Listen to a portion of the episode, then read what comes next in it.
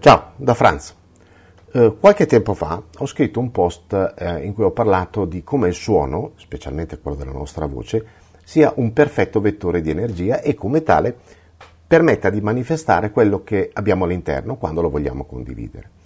Ho trattato un po' di più questo aspetto nel mio testo Antaratman Yoga, la magia del suono, se volete lo trovate sul sito. Ogni tanto qualcuno mi chiede se insegno mantra yoga oppure canto armonico. La risposta è no, non insegno né mantra yoga né canto armonico, anzi non insegno proprio. Quello che faccio è usare il suono per condividere ciò che ho compreso e faccio questo con le persone che partecipano ai miei incontri di pratica. Quindi è vero che a volte utilizziamo dei mantra, come è altrettanto vero che a volte utilizziamo il canto armonico, ma non è questo su cui lavoriamo, questo è ciò con cui lavoriamo. Tra l'altro se per questo non è neppure l'unico strumento. Ora, praticare un mantra è qualcosa di davvero speciale, direi qualcosa di unico, dato che quello che questi strumenti, cioè i mantra, portano con sé. Non ne parlo a caso, eh, dato che una delle più incredibili esperienze che ho vissuto è accaduta proprio grazie alla pratica di un singolo mantra.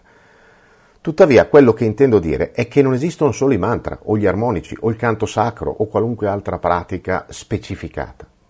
Il suono è vibrazione a tutti gli effetti alla stessa stregua di quanto lo sia la luce.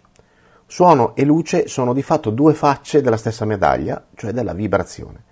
Ma una vibrazione deve avere un mezzo in cui propagarsi e per quanto attiene a quello di cui stiamo parlando, eh, questo mezzo è l'energia.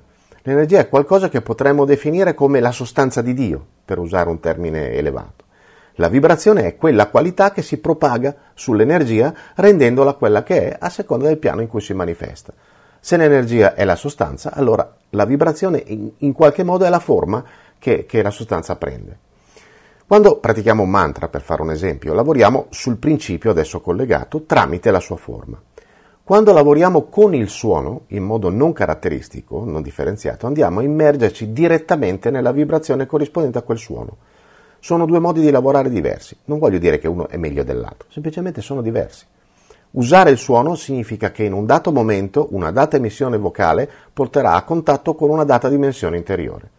Da questa dimensione partirà una, una specie di viaggio che ci porterà a uno stato di coscienza che a sua volta ci potrebbe permettere di realizzare un principio, un concetto o anche solo, alla faccia, una porzione di realtà più dilatata di quanto non potessimo fare prima di usare quel suono.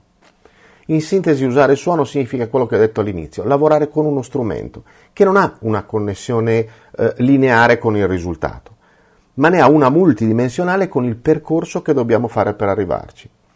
Il contatto diretto con la vibrazione ha lo stesso effetto che salire su un'astronave velocissima, ci deposita direttamente sulla soglia della nostra meta. Da lì però ognuno deve camminare con le proprie gambe, purtroppo o per fortuna da qui non si scappa. Non è un miracolo e neppure un modo di bruciare le tappe, perché la crescita non inizia prima della soglia, ma subito dopo averla varcata. Ci si vede in giro. Benvenuti su Franz Blog, canale video e podcast.